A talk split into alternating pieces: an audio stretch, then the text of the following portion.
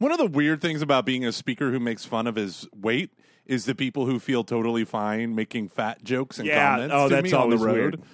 Oh, drives me insane. Yeah, it's like when people try to make speech impediment jokes to me. I'm like, yeah, let's not, huh? Do people do that Every now and again. besides just Emily? Uh, yeah, besides my sisters, no, they're the only ones who are allowed to do so. What's a typical speech impediment joke you don't want people to say to you on the road? How about this? Anything at all? Okay, okay, okay.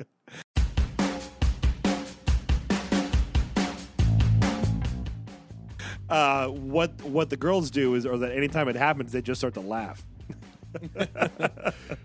Both my sisters just go like like that. Man, they are heartless. They Yep. are heartless. Yep. Sorry, I got I got so much going wrong. Oh, This quarantine. Is anyone else done with the quarantine? I think everyone's pretty much done. I think everyone is done. Done with. A, Come now, governors, send us back to work. Man, do you see what Donald Trump tweeted out or said on Monday? He I said, can't wait. Uh, the the president of the United States has absolute authority. yes, He was that's talking- awesome. That's great. Hell yeah. We've been waiting for it. Anyone who takes a 12th grade Constitution class knows that's not true. I mean, he was speaking in a specific context, but in the specific context, he was way off. Oh, But the problem is, there are going to be people who feel like because he's their guy, they have to defend that comment. yeah, And that sucks. yeah. You don't defend that comment. You fight that comment because that comment represents totalitarianism. Always. Oh, Always. everything is awesome. Face, my uh, phone's um, the Face ID barely recognizes my face. Because you lost so much weight doing the carnivore diet? Yes, the all three days, man, Good. dude. I got really hungry for meat. Uh, then I then I had some, and I was like, oh, I don't want this at all. Oh, man. So I guess what You I'm saying poor, is pathetic I bastard. don't really like meat. Me and uh, Dave Van Vickle were talking for our uh, the other better podcast, Every Knee Shall Bow. And then uh, Dave was like, I'm way more of a man than Luke. And you were like, no, it's true. He goes, yeah, way more.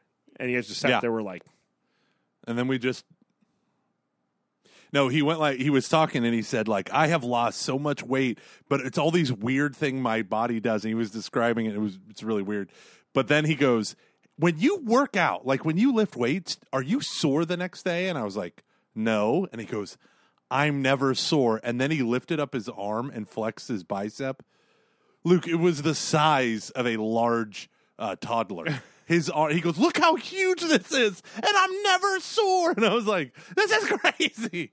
So we talked carnivore for my Catholic evangelization podcast. is he doing the uh, carnivore diet? Yeah, he hit three month three on Easter Sunday. Oh, good for him. How How's it going for him?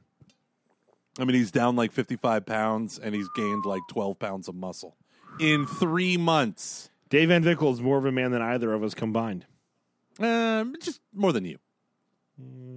Mm-hmm. Mm. Just saying, out of the two of us, who has more experience in sports? Mm. Yeah, who who did the carnivore diet for more than a minute? it's true. It's true. Last week, Luke did about an 18 minute interview with a friend of ours, Mark Piro, from Vagabond Missions. Vagabond Missions has been serving teenagers in the inner city for years. Both Luke and I are personal friends with many people in the leadership positions of Vagabond Missions, and we absolutely love this ministry. If you have ever thought about giving up a year of your life in service to the poor, this is the place where you can go. Why? More than anything else, they invest in the training of their missionaries.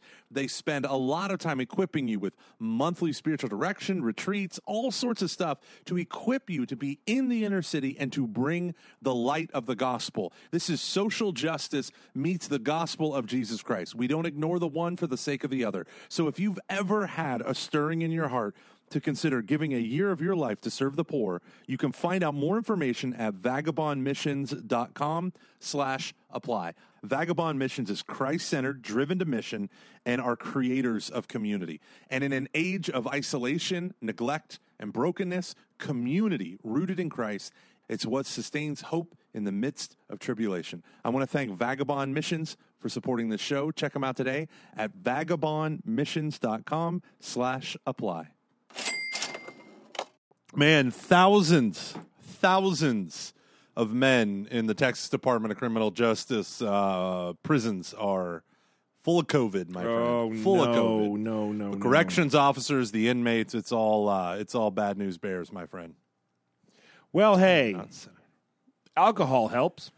Oh man. Uh, so I lost my I lost my shiz for two days in a row. I was going crazy. I saw your uh, the text message, and we were all were a little bit worried. Oh no, you should have been a lot of bit worried. I'm I I- can honestly say I am depressed. Like Yeah. this thing has depressed me, and I don't want. I mean, like I'm just done. I'm just done. And so my wife is like, you know what you need to do? Get in your car and just go for a drive. So I got in my car and I turned on Staind. Oh no, you weren't kidding about that. Man, it went. You it weren't kidding about man. that. Oh man. I'm on Oh, the gosh. outside and I'm looking. you know, in. you are such an I upper middle class suburban white male from the early 2000s. See to the real you. You're- you're Cause the- inside you're ugly, ugly like You were one of those kids in high school who's like, my life is hard. Anyways, back to my parents' six bedroom house. Uh, five bedroom house. and you could get lost in there. One time I got lost in our walk in closets. Luke, I didn't have caviar for a day. A day. Dang. Oh, so you so you were not kidding about the Staind. I mean, I kind of knew that. How much of Staind did you actually oh, listen to? Uh, it's been a while.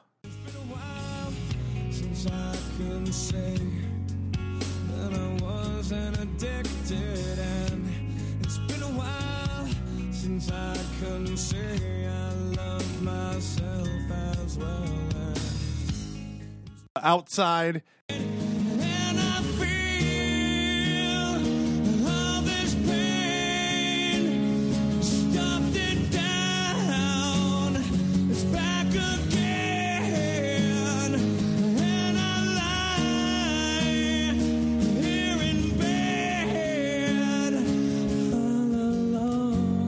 And then I switched it over to Deftones, the Oh, greatest. okay, I get that. I like me some early Deftones. Early Deftones, the greatest of all songs is uh, Root.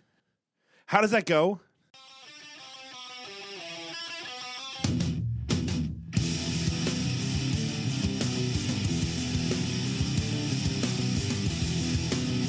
Well, it's the guitar in the beginning.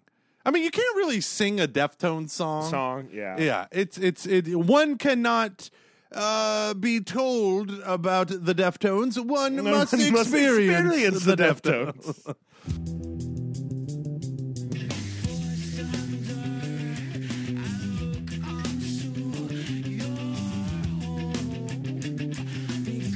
They were kind of one of those weird, like rap rock artsy group, New metal, yeah, new metal that like everyone was like, oh yeah, no, they're good. yeah, they're the thing. They They're get the it. yeah yeah like they're they're the ones that like if you everyone liked uh, Deftones. You can like I generally I generally disdain things that are called new, New metal. Is Project lot. eighty six new metal? Some people would call them that. I I thought they were more postmodern hardcore, but I think now they're probably more of a new metal thing. I know, I know, I know, I know, I know, I know.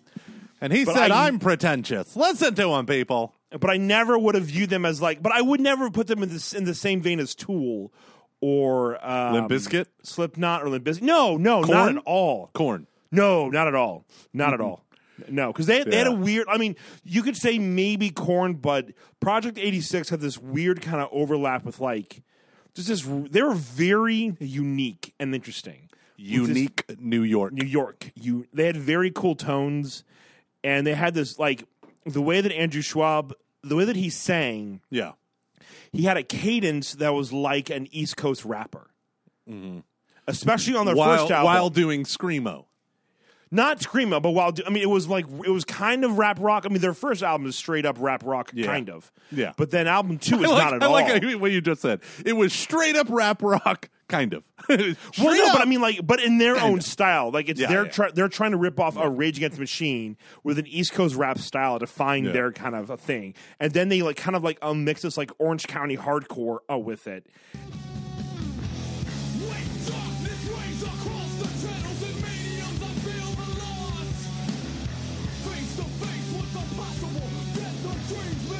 And it just is this really cool and you I, I I think drawing drawing black lines is the greatest hard Christian rock album ever made from from top to bottom. It is the hmm. best. There is. Especially one time seven, their anti-Catholic song. That was our first. Do you remember when I asked him about that on on, on his Reddit AMA back in 2014? And I was like, "Hey, was that was that um anti-Catholic?" He goes, "Oh yeah, absolutely." I was kind of in a weird like anti-Catholic phase. He, he, I guess he is Catholic. He was a baptized Catholic, Oh, but then he got and saved. so yeah. remember then he took line up where a he's like, leadership position within Protestant Christianity at the age of 17. Why? Because he was a musician who brought in money. A religion for the sake of religion. But so, I mean, okay, we've never really talked a lot about Project 86, all of, all of that. Oh, much. no, we haven't. No, we Their haven't. early stuff, like Incredible. when when when darkness reigns. Do you remember that song? yeah. Like for this is the hour. Like oh, When bum, bum, darkness when it reigns. Yeah. For this is the hour. Bum, bum. face first to the earth. Hands around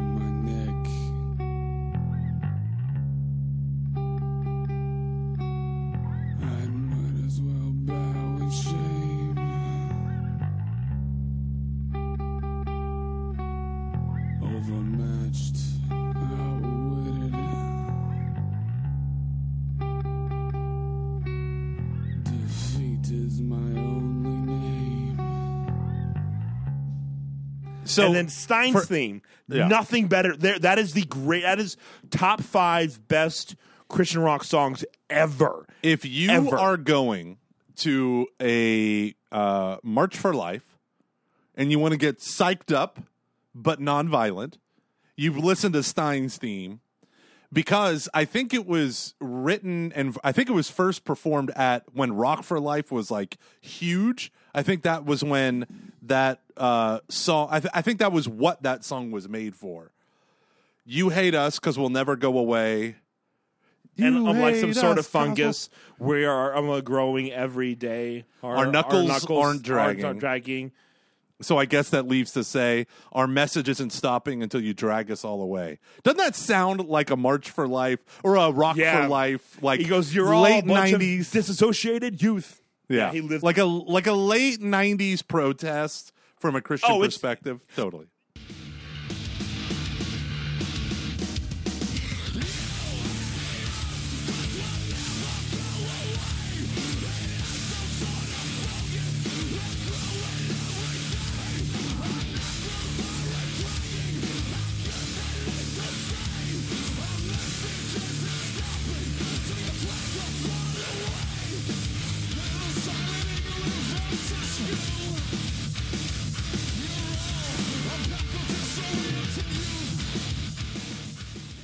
But it's like, and, and here's here's But the it's thing. legit. It's cool. It is like one of those. It's one of those um, Christian um, rock songs that you play it for anyone. They go, "Oh, that's actually really really good." Yeah, and Because it they was. got they got huge. So you don't For really seven uh, remember minutes. this because you well like you weren't into this stuff back in like 2000.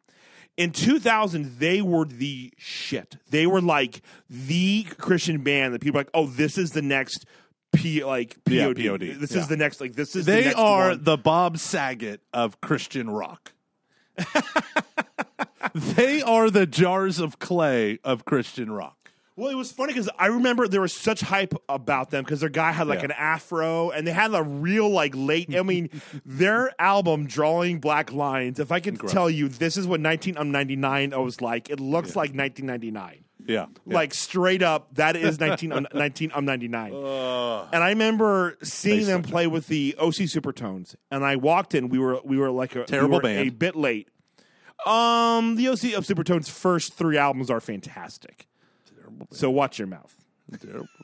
Album two is no no no no no. Sorry, no, Luke, I distracted you. no, Keep going. no, Tell no, the story. Tell the story. Uh, Supertone Strike Back is a wonderful album. So, anyways, I'm going to ignore that you said that. Uh, I remember going in there and seeing Project 86 playing, and you could just hear this like, brr, brr, like this huge like bass and and like and guitar sound and going and going in there and being like what the hell is this? Like they were just in it was just this heavy and like loud and intense and there was this energy about them that was so cool. And then i remember and it just got like grew and grew and grew and grew and grew and then so they got signed and then they you know so they're ha- they're about to make the next big christian album and the year before that was when pod did um had, had like satellite that was just everywhere It's a satellite. no I, I, i'm sorry it was the same year or it was over the summer i don't remember exactly No one cares. and they created this album that is really really good but it was a concept album and it just Yeah. like they spent half Truthless their Heroes? record yeah they Yeah. spent half a million dollars on that album that's how much because they were signed by atlantic records Oh. half a million dollars and it sold a fraction of what drawing black line sold Yeah, it was a hard CD to like. Well, because it's. But it, I um, loved it, but it was no, it's- hard to like. But it's it's like because if you- if if you look at drawing, if you look at a drawing black lines, it's a very accessible hard album. Yeah. You're like, it's oh, good. this is the type of deep- music I like. I can hop into song one, song two, song three. They kind of stand alone as good songs. Yeah, and it's like they're all like um deep songs. Yeah. but they're not like so deep you have to sit and I'm gonna think with them. They're not bit. Machine Head by Bush. No, no, no, no, no. But like no, but you know, but but like they're not. I mean, Yeah. like they're like probably um, deepest song is a song that's you know anti porn. That's great. And it just ends with a girl in um in um Japanese speaking like a thing about how like you are um using her and stuff, and it's like cool, but it's not like it's not it's not it's not it's like me without you thing where it's like holy crap you just c- quoted Bob Dylan. Kierkegaard, and the Doors, and then the Gospel, and you made them all fit. Yeah. It's not that, Yeah. you know. It's um, Still accessible by a more popular it's audience. like yeah it's like it was it was like a college english like english major compared to a grad school english major you know and they make and they come out with truthless heroes which was just n- this inaccessible Mm-hmm. concept album that is really really good like i think it's better than drawing black lines i think it's a masterpiece actually Yeah, it's awesome. but it just was just total and they just they dropped i mean it, it was it kind of bummed me out because they were my do you remember how much i loved them yeah. Yeah. they were awesome. They were my favorite. They were they were like them and Five Iron. That was my jam. Yeah. So I was listening to Deftones. anyway, back to Project 86. No, I want was so I was hear this. listening. I was listening to Deftones, and I was driving, and I went and I bought two alcoholic beverages and three Topo Chicos, uh, which is mineral water that's been carbonated, that is as smooth as silk. And I go home and I look at my wife and I say, "Daddy needs this tonight." And I pull out my two alcoholic beverages. Luke, can I tell you what it was? uh, yes. Go ahead and tell me. Two of those, you know, tall boy construction worker alcohol consumption cans. You know? Oh my man, you're going straight up college yeah. for this one. Bud Light seltzer. One was Oh. strawberry, the other was black cherry. Oh, it was they taste Bud Light. Listen, let me let me give you some pro tips. Back off the artificial flavoring. You just want to da- you want to do a hint of a hint. You don't want it to taste like you're drinking a strawberry margarita. You want it to taste like you're drinking seltzer water with a little bit of kick. But no. If you're drinking Bud Light, you're not drinking Bud Light for the taste. Let's be clear here. Yeah, no, it was accessible, unlike Truthless Heroes by Project 86. It was accessible alcohol. And I went and I, I think they cost me combined a nickel for 50 ounces of alcohol. And we watched two episodes of Parks and Rec, and I it took me one episode each to finish them because I haven't really been drinking for a while. And uh, I finished it, and I was in a much better mood. And my wife looked at me and she said, You look happy. And I said, I'm about to be. I'm about to be. And then we went home, or then we went to bed, and I slept like a rock, and I woke up ready to fight. It was good. It was glorious. Oh, I hit the big old reset button on my life, and then we kicked it back out. It was you got to do that. You, got, I, I honestly think like I've had to. Um, I should probably. You know what I. You know what I really um need to do. I need to go on What's a that? drive and just drive around down, drive and walk around downtown out in Cincinnati. Are you allowed I- to? Uh, I think so. Yeah. I think yes. In, in, in Ohio, you can go on a walk. You just have to stay apart. Yeah, and my oh oh speaking of stay apart, so I go out on a walk today. So that that's been my thing is uh today was perfect. I woke up at like maybe 6:45. I went downstairs, which is usually it's a little bit late for me, but not with this whole thing. I just sleep in.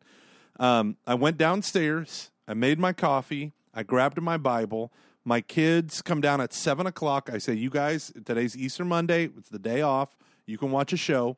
So they put on my son Thomas whenever he gets the TV show watches Lego Ninjago cartoons in Spanish. We don't know why. we have no idea why. He thinks it's hilarious and he loves it. It's He like it. other cultures are funny. this dub is awesome. Um, and I went out and I pulled. Uh, we have our our back porch chairs, you know, like deck chairs. I put it in my garage. That's where the sun comes in when the sunrise. Right at seven fifteen. I am out there. It's cold. All the terrible, you know, tornadoes in the east is bringing this cold front down into Texas. It dropped like 20 degrees overnight and it's like the sun's hitting me. I read all of Galatians. It was beautiful. I spent a whole hour out there while the babysitter known as the television watched my uh, parents' grandkids for me. Listen, do what you got to do right now. Do what you got to do. Yeah. And it was awesome. And I, I, I actually have been intentionally doing what you said last week, which is having your introverted moments. And I realize like I, I really have to safeguard that for my wife. So I recorded with Dave Van Vickle today at nine thirty. So at like nine, she came out of her room. But up until then, it was like quarantine zone. Leave my wife alone. You know, let's all just stay down here and do whatever. So it was uh it was it was great. Today got started off much better, much better way. It was good. And now the kids are back in school tomorrow. So Do you think oh. this is going to hurt kids at all? So I was listening to a doctor yesterday talk about this, and he he was saying he wants everyone he wants the economy back. He is done like social distancing is actually going to make this worse. So there, here's the, here's my problem with coronavirus discussion right now. So the left has taken a very hardcore stance on social distancing. We should have done everything that we're doing now, you know, two weeks earlier, three weeks earlier. We're well behind, you know, blah blah blah. And how dare you? Everyone stay inside. Don't go out. But then there is the, and then you have certain people on the right who are like, screw all this. Get the, we're committing economic suicide. We're destroying trillions of dollars worth of wealth and all this stuff. And then you have this interesting group. They're not quite left, not quite right, who are doctors who are experts in infectious disease as well. And they are saying the exact opposite of Fauci and the CDC and all these other people. They're saying we need to expose ourselves to the virus.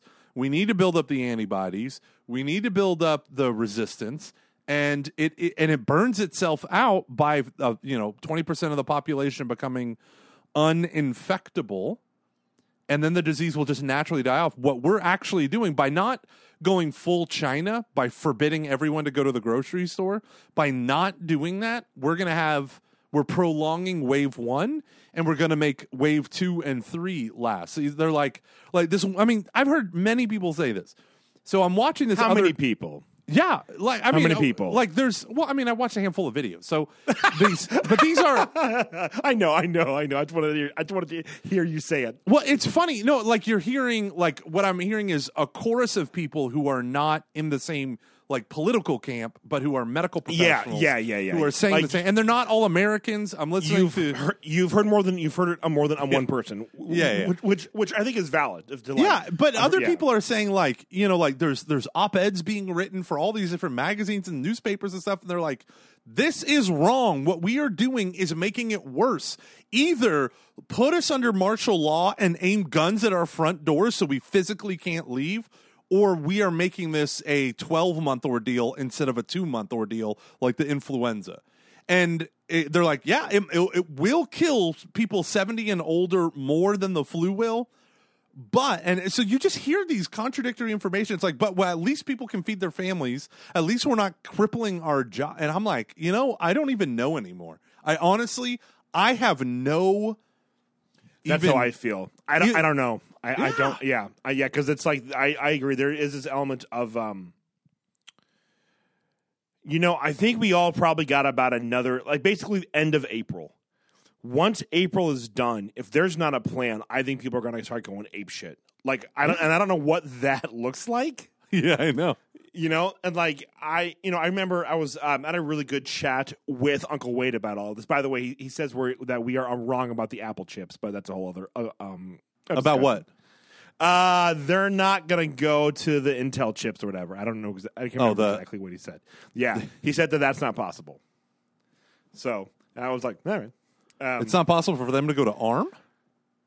yeah, away they have, from Intel There are to ARM? specific like iOS chips or something. I don't. I don't remember exactly. Interesting. Let's get Wade yeah. on here. I, I know. I'm just saying. Out, out of anyone, he would probably know. So. Um, Yeah, no kidding. Uh, and I was like, "Oh, you're much smarter than me." Uh, no, but uh, so, anyways, uh, we were I was talking about it, and I, I just like you know saying, "Hey, like the, the economic consequences of this could, you know, we're we're um, we're we, we are talking like the end of 2021 for this Yeah. to kind of like Yeah. you know come out of this, and I and I now what that um, looks like, I don't, I you know don't know. Is, is that when we are normal again? Is that you know? But it just like we do need to come up with some sort of a plan because I think for the most part, everyone right now is still that I talk to is still in like, hey, we are I'm doing this thing, but like, hey, this is gonna help, right? and I think there's like two more weeks or so of, of it being like right before people are like, okay, I gotta like because it you need, and this is what I think is very um interesting about this. I do think this is going to really change how we work. Yeah, I'm I glad you brought this up. Yeah, I don't on. think all of us are going to be working from home. No. I think we'll probably be working from home, you know, one to two days a week, possibly here and there, because we need human interaction. Like you can't just you're we aren't Yeah. robots. That you know, like some like some people can. They can just you know work from home and they are fine. But I think that's the exception, not the rule. We need Yeah. human interaction, and um, I wouldn't be surprised if down the road we see a thing where it is the norm to go into the office one to two times a week, if not, you know, like like that we're, we are there's some type of a mix between going home besides being home and um uh and being in some sort of office. Yeah. So, masses are canceled almost everywhere. That's awesome. It's a period of self quarantine. That's awesome. It's really not. And your parishioners, if, if you work at a parish, which a lot of you do, why did you do that? So, your parishioners are going to congregate somewhere, and they are already gathering on your parish's Facebook page. Catholic social media took, took a look at their subscribing parishes, and here's what they saw. Last week, so this is in real time, last week, 834% rise in people I'm looking at parish Facebook pages. That's insane. 162% increase in how many people those parishes were re- reaching. That's insane. A 402% increase in people liking, clicking, and sharing content from those parishes. I'm amazed people saw things from parishes that, that, that they wanted uh, to share. That's incredible. You need to be posting and engaging your parishioners online like yesterday. Catholic on social media can help with unbranded, gorgeous posts on the ugly crap that you're putting out there because you don't have enough time to do that. You probably aren't trained how to do that, and that's not your fault. So, what Catholic on social media can do is help you with unbranded, gorgeous posts that connect to what's going on in the, in the world right now. It will help you keep community alive, help you take prayer re- requests, and, serve as your daily post structure on which you can do your live streams, your outreach, and so on. this is awesome. Use the code Gomer was wrong. That's Gomer was wrong to get four weeks of free content and the help of a world class team at Catholic social media. Let me just repeat this one more time. Gomer was wrong to get four weeks of free content and the help of a world class team at Catholic social media. Again, one more time for the old people in, in the back, and God bless you all. You are in our thoughts and prayers. Gomer was wrong to get four weeks of free content and the help of a world class team at Catholic social media. Thank you once again to, to Catholic on the social media for sponsoring this episode of Catching Foxes, which is kind of a cluster, but we're working on it.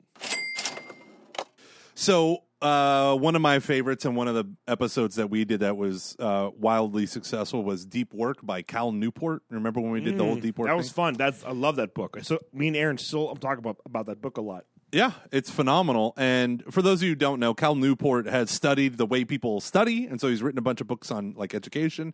And now he um, he's a computer science professor who writes about. Uh, I'll just read his thing. It says the intersection of digital technology and culture, especially with um, how the deployment of these technologies subvert the things we care about. And so his whole idea of deep work is in order to actually do deep, meaningful work, we have to have uninterrupt large chunks of uninterrupted time. And yet, in our digital tools culture, we have email that dings us every, you know, 10 seconds. You have Slack notifications, you have text messages, group text, Zoom meetings.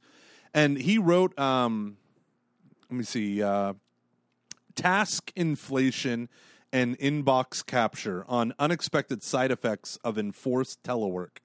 And he, he was talking about how, um, like, everyone hates, you know, the 10 million conference room meetings and all that stuff. But the thing that I was don't. great. I, I love meetings so much. I do too. I remember one time uh, one of my one of my bosses at a parish said, uh, "All right, now enough yakking. Let's get back to work." And I put my hand on his shoulder, like in a really pissed off way, and I said, "That was work." And he was like, "Okay, okay." And then I took the back of his head and I smashed it into my door, and I stood over his lifeless body and said, "Oh, Doyle rules." um, but no, it- so his whole thing is like there are things that happen in the day, like the conference room meetings, blah blah blah, face to face, the arm over the shoulder. Hey, can I talk to you about something real quick? And they talk about how so many of our tasks by our bosses and managers and stuff are given to us in such a an uh, what what does he say? It's uh, where uh, let me just use it. Obligations arise haphazardly. There's so much informality with the assignment of work tasks, you know, and things aren't like he says. Uh, you get an um, impromptu request during a meeting if you ask for specific workloads and enumerate the obligation. Most managers would struggle in saying like, "Well, you know, I think you guys can get this going." And he said that that's a problem, and that happens all the time, and that prevents deep work. He said, but the friction of human interaction slows stupid stuff like that down. And he says, and now the fact that email has is so low friction, and Slack and Skype and Zoom, they're so low friction. He said, what we are going to find is we are going to find a ton of remote workers who are burdened with even more tasks, with even less clarity, and feel like they're just spinning their wheels. So he says, That's what- interesting. and his whole thing is now that we don't have to drive to work and drive back home from work, people are going to find that they're actually going to end up working more hours, not less. Not like I'm I you, you know, I got to leave the house by 8 to get there by 9. Now it's I'm clickety clacking on my computer at 8 because I go to go through all these emails and tasks and things to get my head on straight about what I'm supposed to do today. And he says it's going to be even worse. I don't know if I agree with that. I think that's going to depend on your manager. Right. And so he actually spells out how to avoid this. Um, I mean, not not in super detail. He says, um, "What's the solution to this particular issue? Knowledge work organizations might have to finally get more formal about how tasks are identified." And one guy in the comment section says, "You know, there are a lot of tools in the tech industry that we use all the time that is specific project management tools." And so few people actually spend time with these tools outside of the tech industry, and he he agrees with that. Um, what? No, and, and I, th- I mean, like, I can, I can, I understand what he's saying in the, in Yeah. the sense of if you're creating work because you don't know like really what else to do. Right. So, like, one of the great things about being out at the archdiocese here in um, the archdiocese of Cincinnati, I can say it, ha ha, suck it. Um, you have a lot of P and G people who want to help out. And so I feel like I've gotten, I mean, I've actually been to their headquarters for a bit. I had a really great meeting in this cool white room that was like soundproof. It was awesome. uh, but uh, and I've gotten like a pretty decent insight into how P how P and G works. You have different people who work with them who then would consult uh, with us, or you know, all the and they do this really amazing thing there where you're and I mean this is true. I mean, people people um, talk about this a lot, but they actually um, do it there. If you're on the bottom of the you know quote unquote totem pole, which isn't really that like at a at it really isn't um, that far down there, you can you can trace what you do to the CEO. Yeah.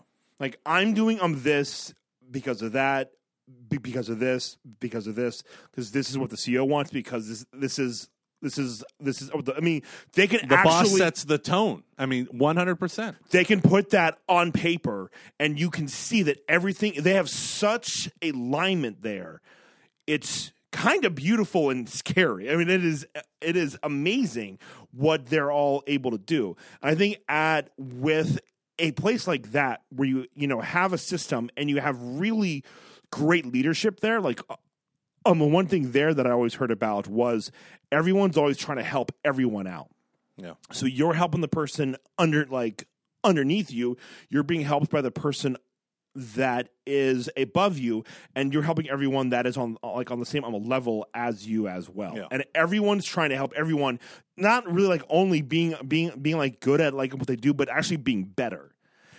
And I think at a place like that, where that is the culture, you're not going to have that stuff going on. Yeah.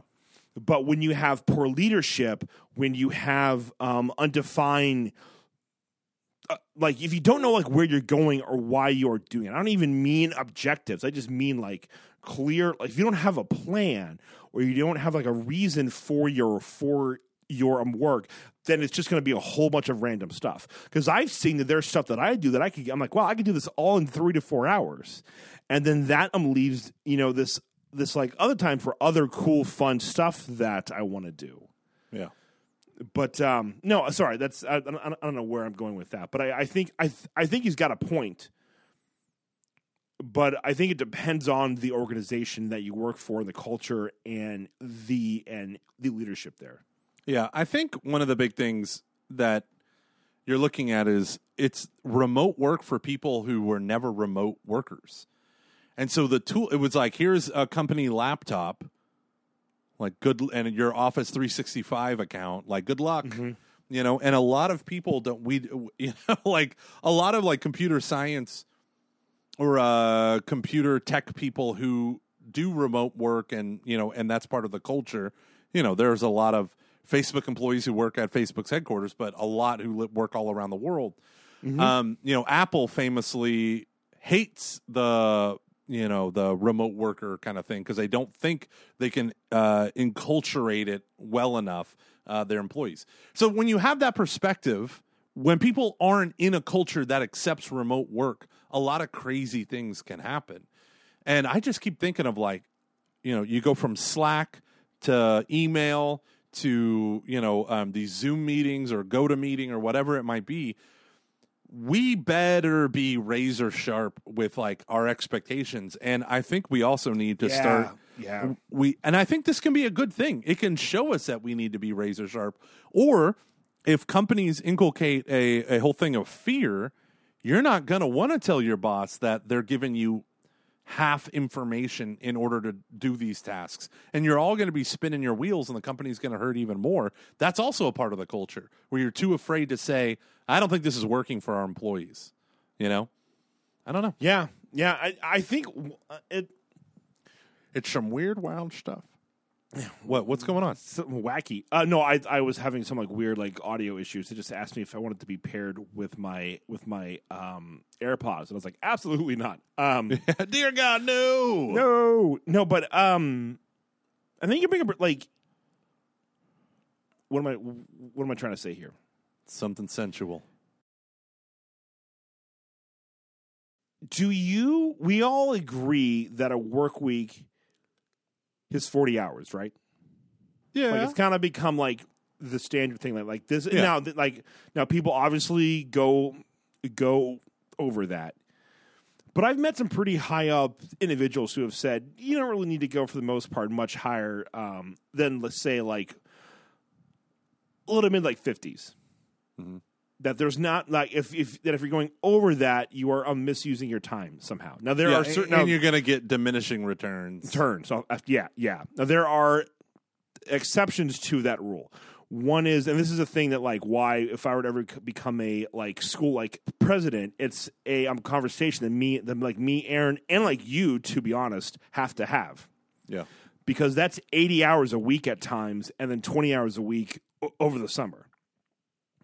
You know, it's it's just one of those jobs where you have certain um, times a year where you're gonna be you're gonna be in the office for up to like twelve to um, twenty hours a day because of certain like it, I mean it's gotten that bad with certain people and certain things. And so and now that's the exception. You're going to have to have a long conversation with Aaron and me, your other wife. but it's true though because if if like I were to take that job, that would make it very very hard to do this. You know, and and I don't, and that's actually been like one thing that has actually stopped me from actually applying to jobs like that. So, um, you're welcome, baby boo. oh, Billy. Um, I've heard that movie is underrated. Are you talking about uh, Billy Madison? I'm talking about Cable Guy. Oh, Billy. Yeah, I like Cable Guy. Oh, Billy. Yeah, I. Uh, it was uh, written by Judd. It's actually one of the early Judd Apatow films, but it was Jim Carrey in a dark comedy. Everyone lost their mind during that. yeah. So no, but my my, I point is like, um, they're very like oh, shit. I had a good point. Like, are if can we become more clear about what we're act like? And I, I think for different Catholic nonprofits and parishes and on my diocese and whatever, we are addicted that the work week has to be like 40 hours. And if you can do what you do in 20 to 30 hours and carry a really big punch, why not just be happy with that? You know, it's funny because in France, the I think it's 35. And I think it in in a lot of jobs it becomes illegal to ask for like you in America you do like overtime if you are an hourly employee you get pay and a half. And overtime pay was a concession that they made with the unions in order to give people more money for a job that needs to go longer. But once you get salaried, then a lot of those hourly protections go away and you could really rack up the hours. And uh, famously, Elon Musk, I don't know if you know this, he um, wrote the software for um, PayPal. And uh, he had one thing right before PayPal. I can't remember, E something. And he was coding it, him and his, I think his brother, and they were like sleeping on a couch in someone's house or something. And they would just work 80, 90 hours a week. And he had this line. He said, Well, if your competition is working 40 hours a week and you work 80, 80 hours a week, you're going to get twice as much work done. Like you're going to be done better and quicker than them.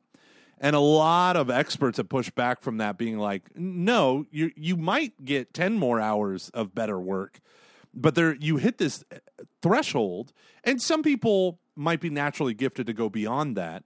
But th- there is a human threshold that you're going to get diminishing returns. Like if you work 80 hours a week, you can't work, you know, 100 and, you know, 30 hours a week and expect to get, you know, uh, even more gains because the, you'll just diminish because your health will suffer, your mental abilities will suffer. And so a lot of that um the, kind of the the argument is, you know, you need to make sure we're compensating people appropriately when they're working more hours. But Americans who are salaried workers have a compensation called vacation. And they don't take it. Americans are of all the the modern western nations, we take vacation the least of any other country because we have this ethos of hard work means never taking a vacation. And I know, I mean like there are people like, "Oh yeah, my dad, he never never took a vacation, never had a day off. You know, worked until he died at the factory." Which was at the age of 30. Um, love my gotta man watch.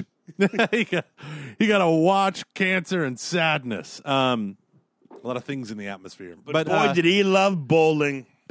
so I sat down with my employees and I said, "Look at your calendar. Look at your personal days, your sick days, and uh, your vacation days. Now, sick days, we don't roll them all into one. We space them out. So don't lie."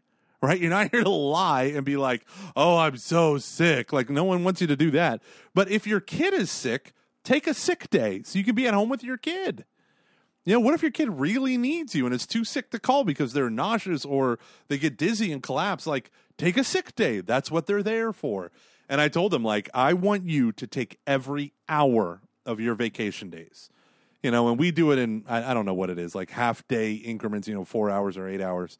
And that's what you want them to do. Like, we need to be doing this, right? Like, it's important for our own mental health. That's actually why our diocese gives us vacation days, sick days, and then personal days because they want you to have like mental health days. Like I just I need to take a day, or they want you know if you have. It's so fun because we also get all the Catholic holidays off. It sure is. Yeah. Thank you. oh you. man, I know. The- I, I don't know. I just think it's so important. I really do. Well, I, I, I just, I don't think we need to take. We have this weird, like, this is one of the things that's so interesting about uh, about America. It's like we have this like German um, uh, work ethic without any of the German efficiency to make it worth it. You know, so like one thing out there, like that, that they'll say, and this is why I love sports because it, it is reflected in their football, is why the German game, like why it works and why they have this efficiency In their soccer game? f- yeah is um sorry. I listen to a lot of podcasts where they call it football so I'm just I'm so used to it. I'm a I'm a Euro douchebag. I'm a Euro snob. Um You didn't even have to say Euro. it's true. Um like they're so like like why does the autobahn work there? Because people obey the rules And Hitler enslaved a lot of Germans. to get it done. yes so like they go so like this is what we have to do I work with shovels and pickaxes, mein Führer. Yet no, no money, mein Führer. True story. All right. Literally, there is a letter from a worker to the Fuhrer that was preserved, and he was like, "You will never believe these working conditions. They're appalling, and we don't even have modern tools. We have pickaxes and shovels." And here we are, mein Führer. If you would just, they haven't even paid us in two months. And Hitler's like, don't know, don't care, just build my road. Volkswagen. Oh man, what? A, yeah, seriously, BMW, hooray! Porsche. Um, uh, all the cool stuff. Um, But yeah, What no, I mean, I get what you're saying. Like, Like, is- the- is it, you know, they are a rule abiding. but like we're not. No, we are, we are a like, rebellious people. Like one of the like, there's this quote. I think it's from either the English or the Russians, where they say one of the reasons why like like America wins wars is that like war is chaos and that and like and that like the American army practices chaos every day. It's just like we don't follow rules. It's actually in a Russian field manual about when you if you have to like fight Americans, like be careful they don't follow rules. Like they're just wild and sporadic and like we're just crazy.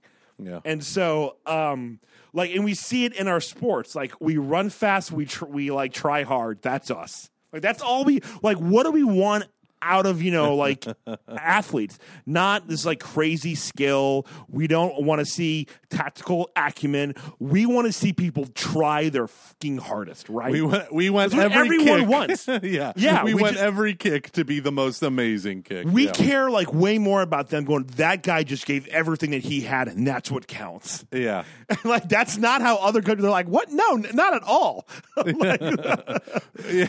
that is funny. That is so. I mean, the rebel, the cowboy, the revolutionary, totally. You know, left and right, that uh, both sides. Like, you know, you had the white right wing revolt against the Republican Party, and what did they assume? They call themselves the Tea Party. Right, like we're gonna throw all you people overboard, you rhinos, you Republican in name only.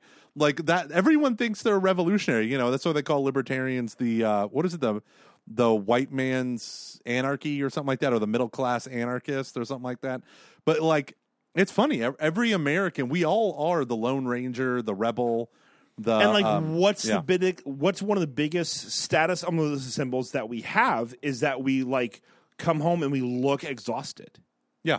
like we Yeah. are way more willing to say like it's ingrained in our um, dna to if we see a person who comes home from work and they just look so um drained to go that guy did a good thing today Yeah. we don't know they could have been like um, murdering babies. You know, we have no idea, but we see them looking so tired. We're like, "Oh, good for you! You work so." You know, like I honestly think. I mean, like, how many times have you bragged working sixty hours or seventy? Oh yeah, hours? yeah. all and no. I felt good. I have like looked back on stuff I've done and go, "Holy crap! This week I put in so much work." Yeah. good job, Luke. I like people. many- I yeah. pride myself when people say, like Gormley. I don't know how you do it doing these three jobs. Like I don't know how you do it. And I'm like, that's because you're not a mortal, or you're just a mortal, unlike me. You know, I, I think about that all the time. Like I have such pride. Now, I'm, we're not talking about working hard. We're talking working to exhaustion when we don't necessarily have to. And even now, as you're saying this, like I want to be like, yeah, but I'm still gonna do it. like, like I don't. Well, no, I know. I mean, like the. Well, I I, th- I think it's imp- like this is good to understand ourselves, right? Yeah. Yeah. Like I'd be the most proud of myself as a principal. It wasn't when I could stop and go, here are the things that I did today. yeah. It oh, was when I would go, the last bell has just rung, and I haven't, and I've barely been in my office. Good for me. You know, like I'm, I'm working. Re- I haven't. I've worked so hard. You know, it's and, and the day's only halfway through. I haven't even sat at my desk yet. you know, and we're all like, "Oh, good job." I mean, you're doing what you know, like as opposed to like, what have you actually done? And when you ask that, and now there are times, though, there are times w- when it happens. You know, when Yeah. you're just Yeah. all over the place, and, and and and that's. But if you actually, I think a lot of us could clean up a lot more of our day if Yeah. we just got rid of this thing of like like doing stuff um, means I'm being productive, which is a very American thing. I think. Like I don't think the majority of us actually really care about real results. Now, like some people do. Yeah, like no, no, no, no, no. But- I mean, because that's always their.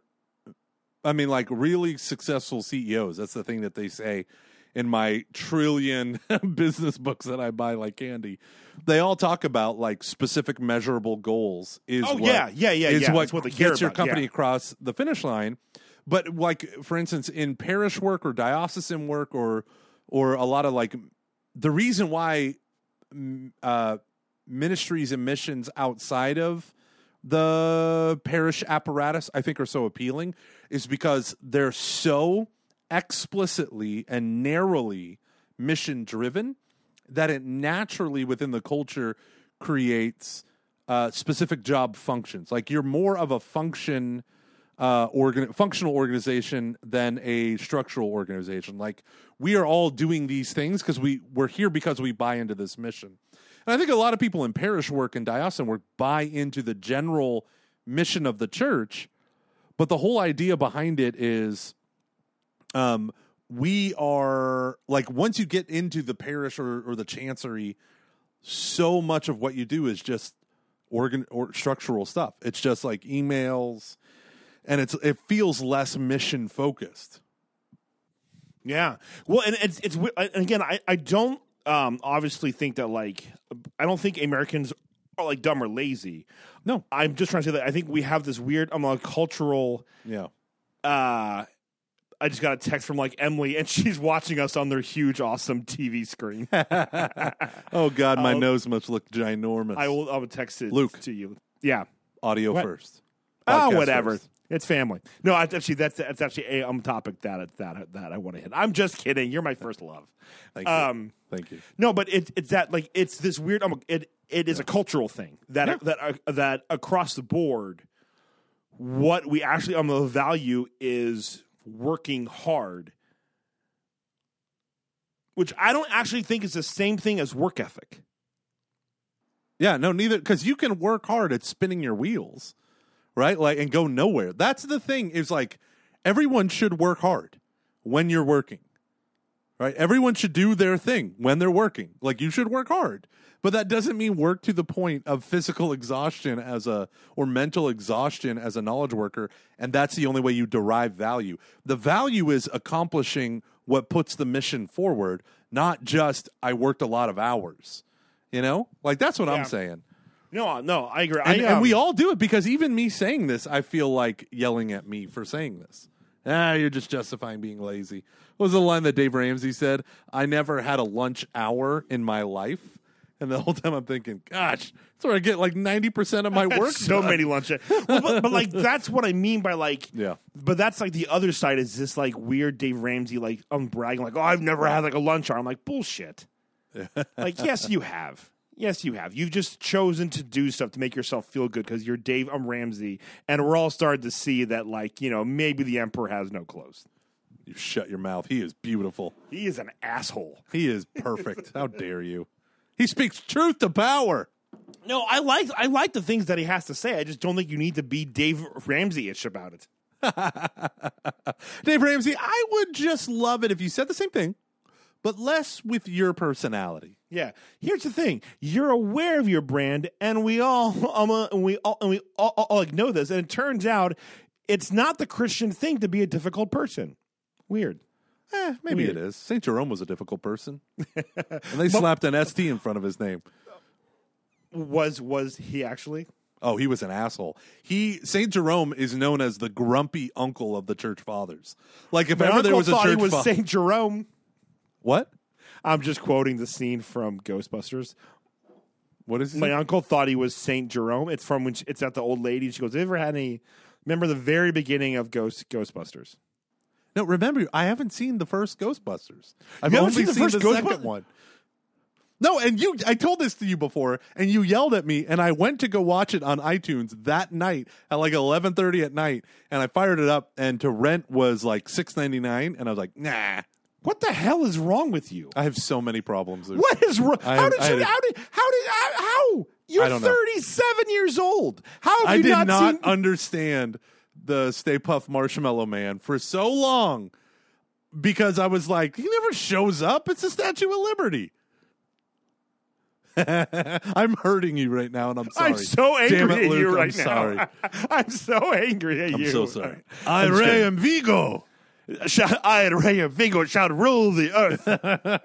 See, I got that. I'm, I'm, I'm with no, you I all can, day listen, on that. I can quote Ghostbusters 2. Ghost, Ghostbusters 2 is a film that I can quote all day because I was in kindergarten when it came out. So in my mind, it is the greatest film ever. And we went and saw it, and my kindergarten Omega crush was was there uh, was there with her dad, and it was awesome.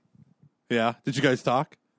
I think we said hi to them because we were friends with them. I was Yeah. like, hee hee, Jennifer Sophie, you're cute. I'm in, I'm five. Jennifer, I compare you to a kiss from the rose on the gray. Ooh, the more I get of you, the stranger it feels. Uh, yeah. this will be a thing in six years. Trust me. Trust me. Seals in the audience and he hears you say that and he just It's like, writing that it. kid's brilliant. This is gold. Pure gold. that chubby. Actually, when I was five, I wasn't too chubby yet. Yeah. So where were you going with the Ghostbusters one quote? This is a trip down. Oh, it's ADD about. Saint Saint Jerome. Don't worry about it. So Yeah. Saint Jerome was Saint a huge Jerome was a, douche. he was a jerk. He was a jerk, but he kind of deserved it because he was also like the super brilliant guy, right? Uh, they said that every time Saint Jerome would have a sexual temptation, because he used to be like super rich and he would go to essentially the modern equivalent of a strip or an ancient equivalent of a strip club, like all the time. And Oh, he no. went out to the desert and he did this monastic, like trying to do the hermit thing. And he said, uh, for 17 years, I've been in the desert with the only neighbor being the rock, uh, the snake, and the scorpion. And yet in my mind, I'm still with the dancing girls. So then eventually he becomes uh, a, a language master of Greek and, and uh, Hebrew. He goes to Bethlehem, studies under these great rabbinical scholars, right? Masters the Hebrew. And they would say every time he would get a sexual temptation, he would go and study Hebrew because he hated it. It was so difficult 'cause it's such a different language. Semitic languages are so different. And so he would go and study Hebrew. And then this priest who was saying, Father Mitch was like, and he became the greatest Hebrew scholar in 1600 years. That guy had a lot of temptation. But no, he was an asshole. There's this letter, um, the letter to Helvidius, who was the first guy in church history to, to, um, to question whether or not Mary was a perpetual lifelong virgin. Um, he says, uh, I'm writing this letter not because I think Helvidius's arguments carry any weight. They don't at all. He's stupid. However, he's deceiving my brothers. So I'm hesitant to write this because me writing to him would give him too much credibility. And he just says stuff like that where he just smashes the guy. And then he says, Now I'm going to take my axe to the root so that this guy who never learned how to speak will at once learn to shut his mouth or so, something like that. And then he just rips into him for, you know, 17 chapters. It's beautiful. Beautiful. Oh, that's awesome. yeah. Um, I uh, so St. Jerome, the Dave Ramsey Jerome. of his time. ah, it's fair.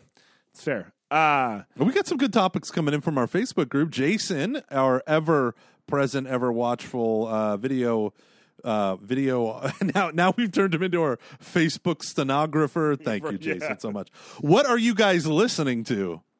What are you guys listening good, to? good question. Let me pull up the old Spotify.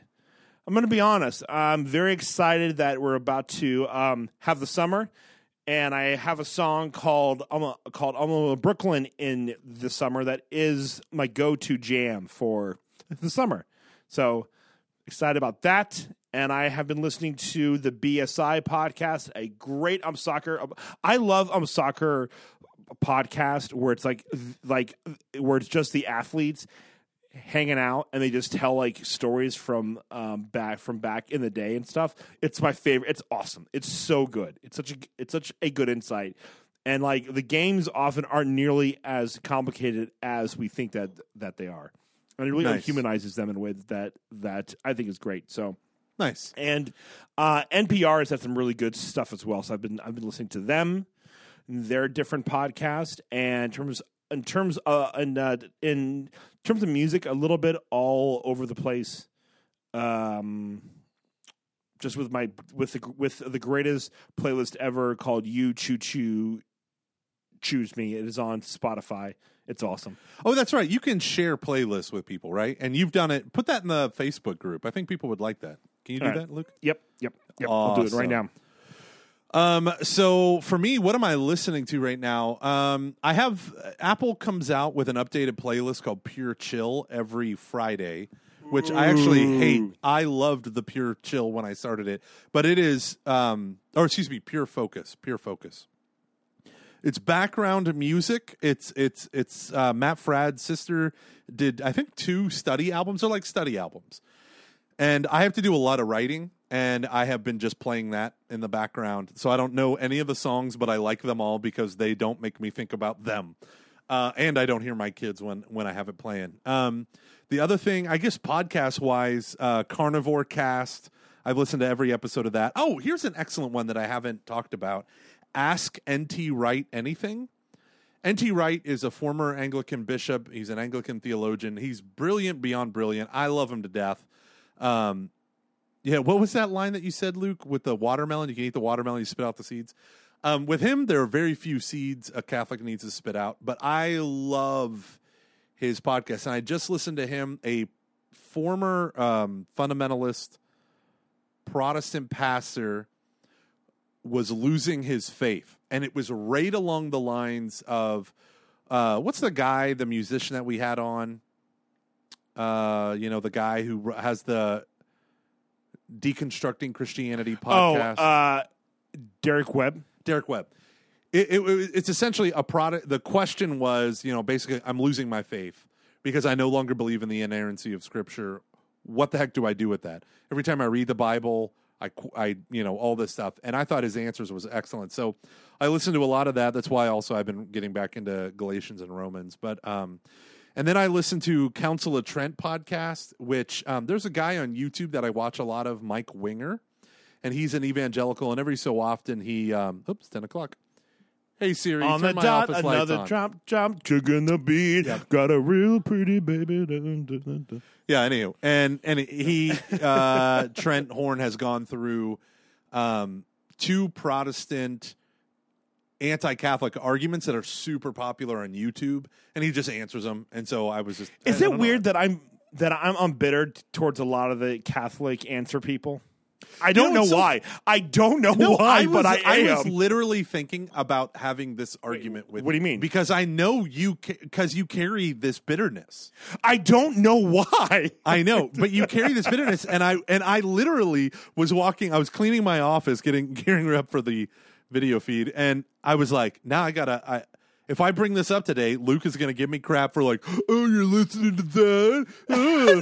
and in my head, I was like, you know what, Luke? Sometimes people just need clear answers to objections. and I was going through a whole argument with you, and then you brought it up that way, and I love the fact that you brought it up. I don't that way. know, but I've always I've always felt this way.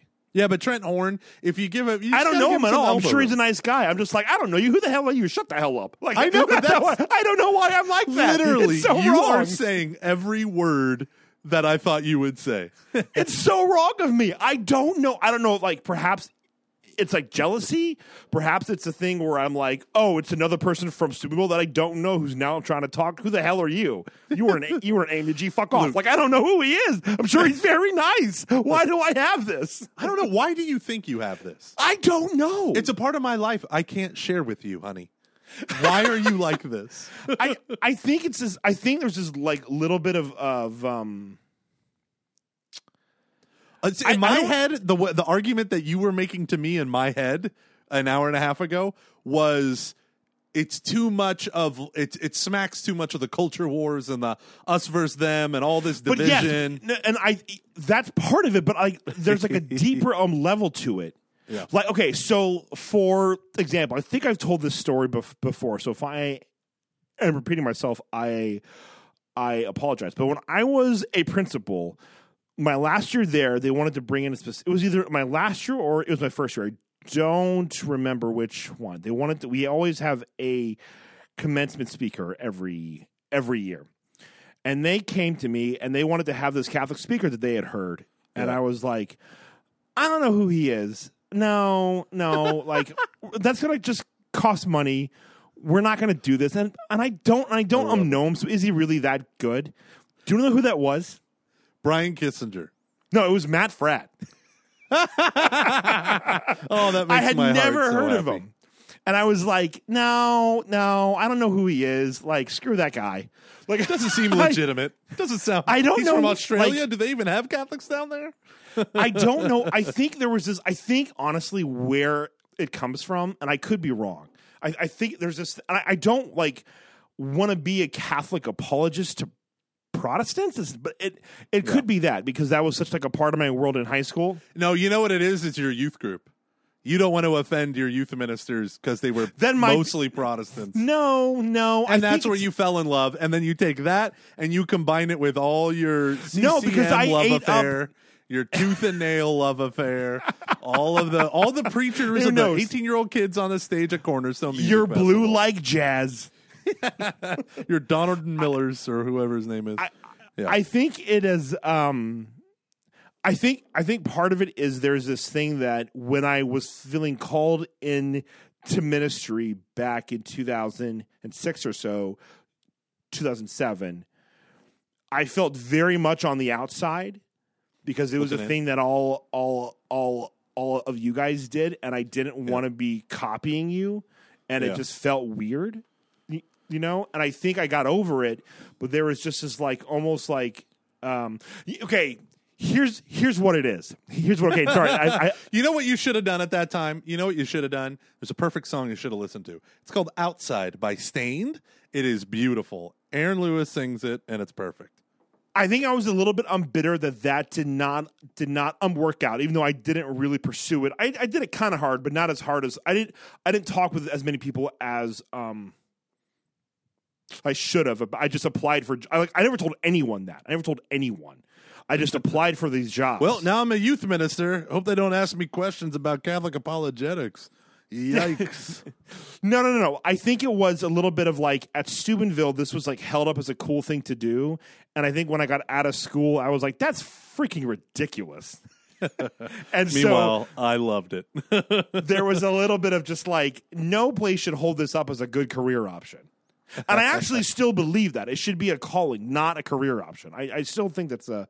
And I, I just think like it's a it's a calling that a, that like a, a- that people do have like absolutely in droves. I don't I don't think it's well, for his the, his um, podcast. The reason few. why, yeah, the reason why I like his podcast is because he hits a bunch of different things, and I don't listen to it. Actually, I'm not a subscriber.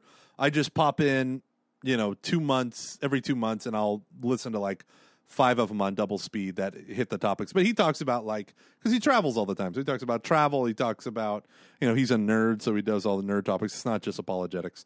No, I, I'm sure he's like a really well. I'm sure he's a very nice guy. I'm sure he's a great person. it's just this weird Just little go thing I full have. Southern and say bless his heart, and then trash him. Bless his. No, I know. I I called into Catholic Answers one time because I was like, I want to ask a hard thing for these guys, and I said, "This is Luke from Catching Foxes," and the person was like, "I don't know who the hell you are," and they were just like, "Here's Luke." I was like, "I don't want to talk to you now if I'm just Luke." What did you don't? Gosh, what did you say? No, it- no, no, no! Don't, oh, What don't get your, panties in a bunch. It was, was no, it was a question? good. I it was love a good when Luke question. represents It was a good question. It was a I know, good was it? question. This is like three years ago. I don't remember. Mm, I think you do. It was no, no, no, no, no, no, no. It was a good question. You would have been happy about it. It was like, oh, I agree with you, and it was kind of, it was no, it was good.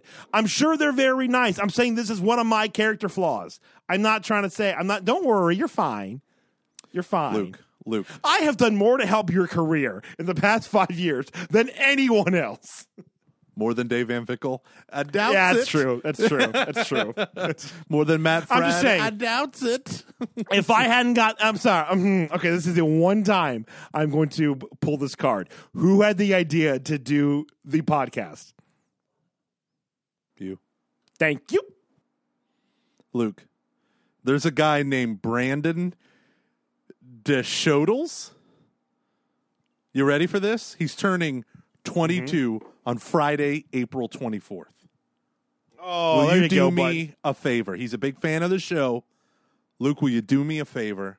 Will you sing Brandon happy birthday in social Brandon- isolation? Brandon, we're just here today to celebrate you, good sir.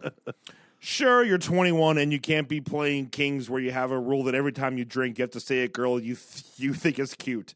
And by the sixth drink, you go, okay, this one girl in my history class just every Tuesday or so wears this outfit and she looks kind of good. I'm not saying that you need to He's be turning doing that. 22. Oh, that's right. Turning So he'd be- 22. oh, we were doing that. We were- Yeah, yeah. I, I should that not last be week. talking about. that was the best rule. Mm-hmm. okay, Brandon, Brandon, my good man, my good sir. Happy birthday to you. Happy birthday to you. Happy birthday, dear Brandon. Happy birthday to you. Good job, man. That? That's how you do birthdays in social isolation world. Now, everybody, don't get your hopes up. This email came across as we were pulling topics for our, for our show. Have no idea uh, if that's ever going to happen again. But there you go, Brandon. Um, hey, our buddy Thomas Yeager asks, "What is the virtue of isolation?" I don't know, Jaeger. Why are you challenging me at 10 o'clock at night? Because he actually wants you to become a Catholic Answers apologist. This is your road. this is your. I, I, I don't want people. I'm not against them. I like them. I just have this weird think- animosity towards those things, and I don't understand why. I'm a broken man. well, hey, this is my I'm sure my Trent thing- Horn's very nice. Dear Jesus, I'm just please trying to- give Luke COVID. Please give Luke COVID. if you don't, I will, Lord. I have been licking a lot Why are of you objects. so mad at me? I'm not. I just want to move on to the next question. Oh, sorry. Keep this sucker moving. So, Sorry. what's the virtue of isolation? I don't know. no, come on. Do you, do you, what is so Oh, good un- that's come out of this? Uh, number one, I realize I have been confronted with the fact that I am an emotional eater and drinker. Oh, okay, okay. So like, what's um? Okay, so where's like where's their virtue in this? Yeah, I mean, like when when you can't just do X, Y, or Z as your default things to run Okay. and hide. So there is this meme that uh that I saw that I was talking oh, with my sister about where it's where it it says I am playing this game with with my wife called why why are you doing it that way and there and there um and there are no winners. Yeah, yeah. Why are you doing it that way? And there are no winners. My wife like- showed that to me too. Absolutely. and it just uh like you know like me and aaron kind of had a little bit of a tiff last last night just because you know things boiled over because it's life and we're just stuck we are stuck together and it just uh, made me realize how much i love her like i love this woman so so so much and even though this and i want to i need to not be an asshole and i shouldn't try to p- pick a fight after i've had three drinks Yeah, that'll do it. That'll do it. I think about that with um with Shannon. Like it was so funny. I had she showed me that meme after I was doing the dishes and I was washing them and cleaning them and loading them in the dishwasher. She says, "Hey, where are all the bowls?" And I said, "Uh, I had to redo how you did the bowls for the washing machine. See, honey, the water starts in the center and sprays outwards." and from the bottom up, right? So if you turn the bowls facing the walls, i it's not going to work, honey. You need to have the inside of the bowl. And she looked at me and she's like, "Huh." And I says, like, and and she goes, "Where is the blah blah blah?" And I go, "Oh, honey, I put that over there." And she's like, "It doesn't go over there." It goes over here. so the whole time I'm, I'm just looking at her, and she kind of has this like annoyed smirk on her face, and I was like, "Oh no, oh no, this is the thing that she was talking about. Like, we're there are no winners here.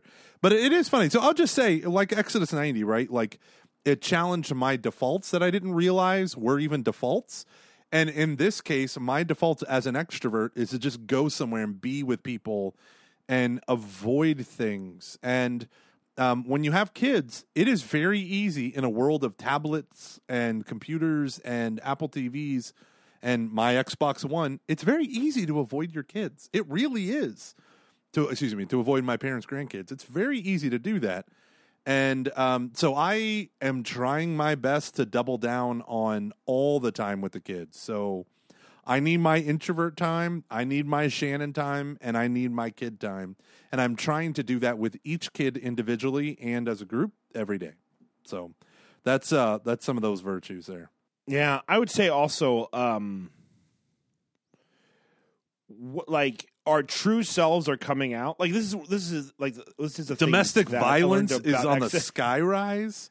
Like, is? Yeah. Oh, it's it's Oh, sky no. it's skyrocketing. It's on the sky rise. Uh, domestic violence is up because they're like this is who you know like everyone's so stressed. And uh, and it really does bring out the the the rottenness and evil in us. Well, yeah, I, I- like sorry, and I don't mean that this is our like true selves uh, coming out, but it's when our like the worst parts of ourselves are put to the test. That's the thing that I learned doing uh, doing Exodus ninety is that um, it doesn't actually like make the stuff that's going on in your life better because you're doing good stuff. It puts like a magnifying glass to it and actually makes it worse.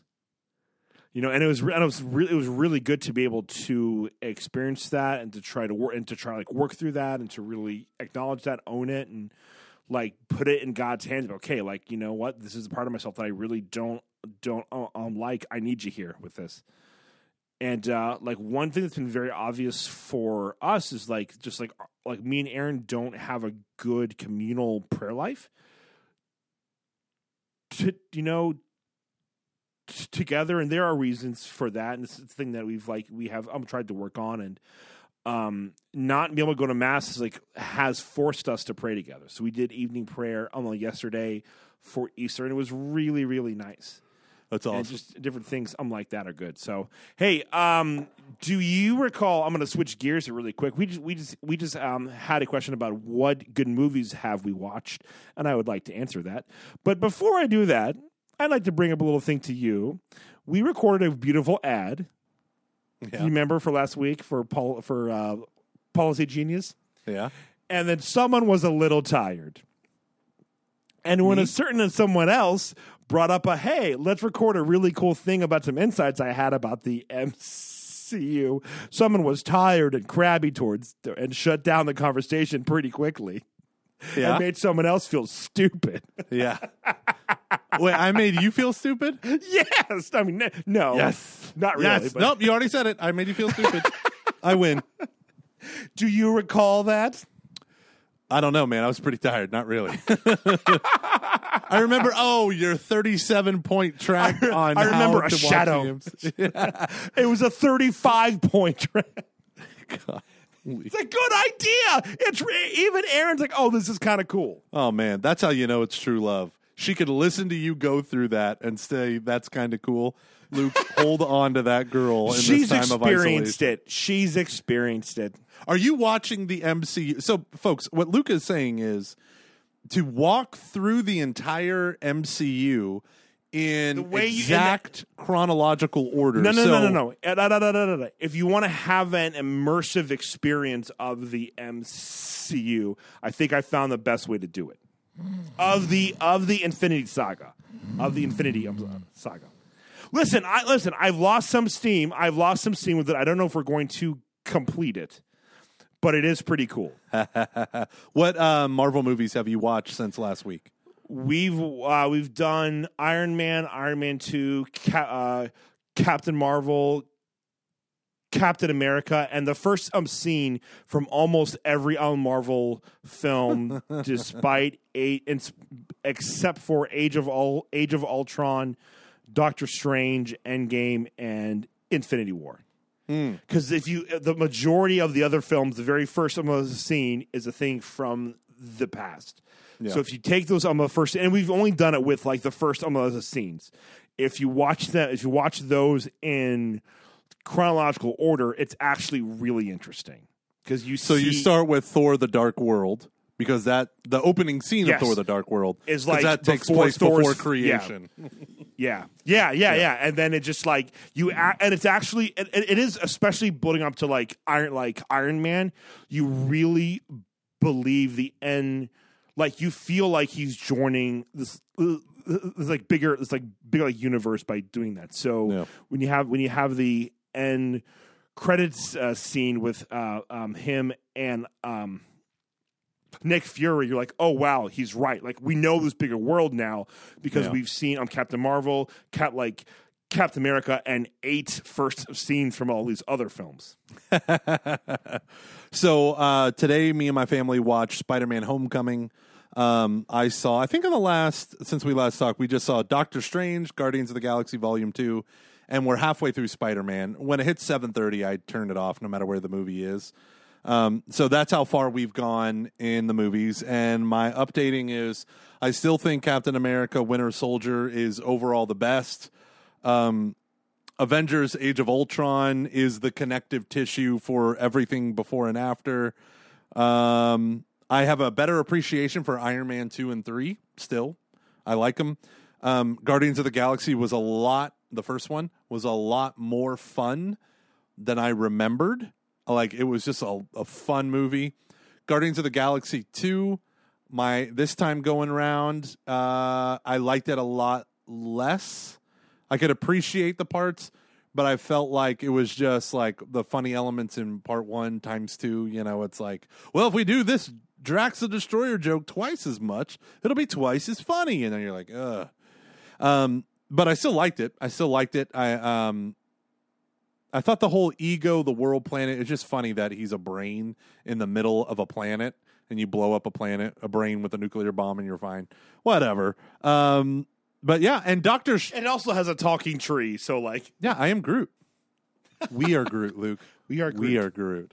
No, and then lastly, Doctor Strange. Um, I really appreciated Bishop Barron's commentary on Doctor Strange as being, uh, of course, he equates it. uh, In the end, it's Gnosticism, but his whole thing about it not being just like here's a hardcore materialist who has to realize there's a spiritual world. Of course, it's Eastern and Gnostic and blah blah blah. But he said he just thought it was so fascinating that this whole character's worldview is essentially the pinnacle of Western civilization. Everything is a mechanistic, atomistic worldview, and all of that is up upended with the introduction of you know magic and multidimensional blah blah blah. So I like that. I like Doctor Strange. My kids liked it. They didn't think I didn't think they'd like it. They'd seen most. Uh, I think the older ones had seen it before, but they all really liked it to the point. My daughter who said, "I hate Doctor Strange." After watching it this time, she's like, "I like it. It's great." So It's cool. It's a cool uh, looking movie. It looks Yeah. really cool. Oh yeah, I and think- the music in the very beginning, incredible. If I could add one quick thing about um, Guardians of the Galaxy 2, I think Guardians of the Galaxy 2 actually tackles better themes, but you have to you like have to wrestle with it a bit more because the accidents aren't as strong. Yeah, and I I wouldn't even say I, I don't know. I just it's just it's just it's such a dumb movie in so many parts. Like the, I remember that there's a criticism in the beginning that I think is a constant criticism of the MCU, which is right when they have a serious moment, they immediately have to make a one-liner, and it in in, in nowhere is that more um is that more apparent in Guardians too. Like no, Yeah. at the moment something serious happens, they immediately make a joke, and you're like, "Good lord, can't you just sit with it for a minute?" So I thought it was funny, like when Mike there was a scene where, or not funny, interesting, where the what's her name Nebula comes and she's shooting Gamora, and they crash, and then they become sisters again, and then they look and there's just a mountain of bones, and you realize those are the bones of Kurt Russell's. uh Kurt Russell. Was it Kurt Russell? Yeah. yeah, Yep. You re- it's all his children that he Other found kids? unsatisfactory. Yeah, and then my my kids were watching. They go, "Wait, whose bones are those?" And I was like, "It's the children, the children's bones." but they were adults by then. But still, his children. My daughter was like, "That's dark." Um, if you want some non MCU films, uh, we watched The Highwaymen. That was pretty good. Actually, I like that. And we watched Band of Brothers. Um, that was phenomenal. Band of Brothers is if you haven't watched Band of Brothers, that's watch it. Get it. I think HBO is free right now, so get it. It's so good.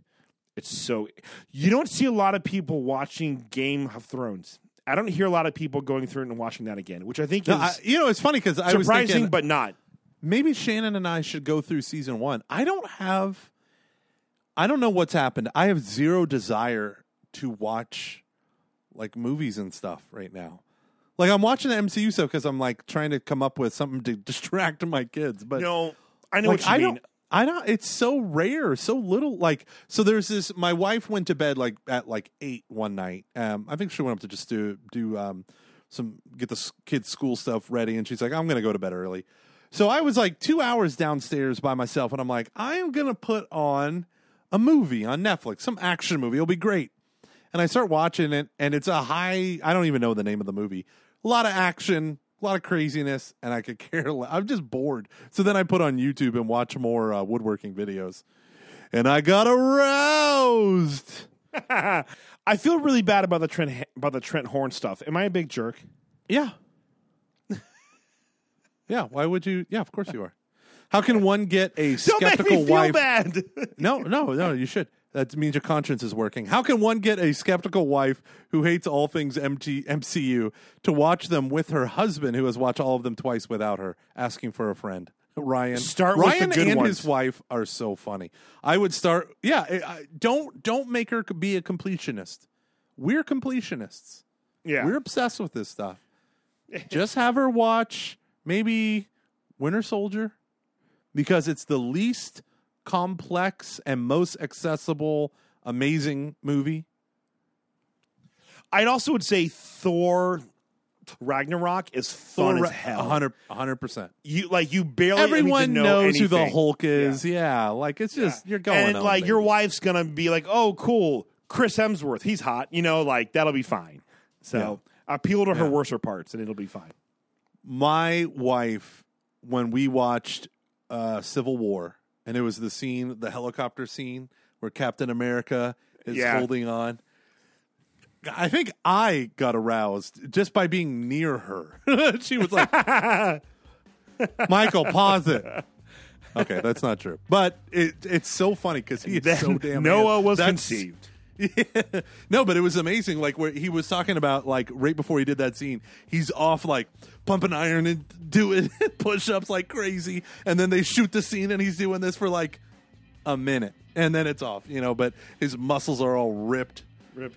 Do you oh, remember how ang so like uh we so we have this one podcast that I haven't uh, that I haven't listened to in a bit, but called the incomparable podcast. it's a bunch of like tech writers having to comment on Pop on culture like stuff, pop yeah. culture stuff, and it was awesome back in the day. And they've gotten a little bit like too woke. So- They're very yeah. exhausting. I And- only read sci-fi written by trans, and I was like, oh Oh. God, yeah. Like it's, it's just I mean, like, God, I mean, God bless I- them. God bless them. But damn, I. I I understand like um, like why they're that way, but like I'm trying to remember like there's one thing that they said about about the MCU, and I was like, I'm out. But Yeah. um, I remember they were all like, of course it's the Christ thing, ugh, about that part, and I was like, I don't like any of you.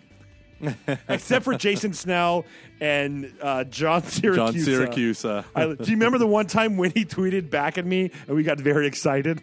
yeah, yeah. That was awesome. Amen. Amen. Well, Luke, I have to go. Are we? Oh, we listen to that. We're done. I think we're done, Luke. We did. I think it. all of our fans, we just gotta, we just gotta know it's time. Is this the end of the podcast? We've done It's it. the end of the podcast. I have to pee so bad, and all of a sudden, I got nauseous. So, Luke, I'm gonna go throw up now. I'm stopping my recording right now. Godspeed. I love you, man. This was fun. All right, go. I'll see you. And that's how we end this episode of Catching Foxes.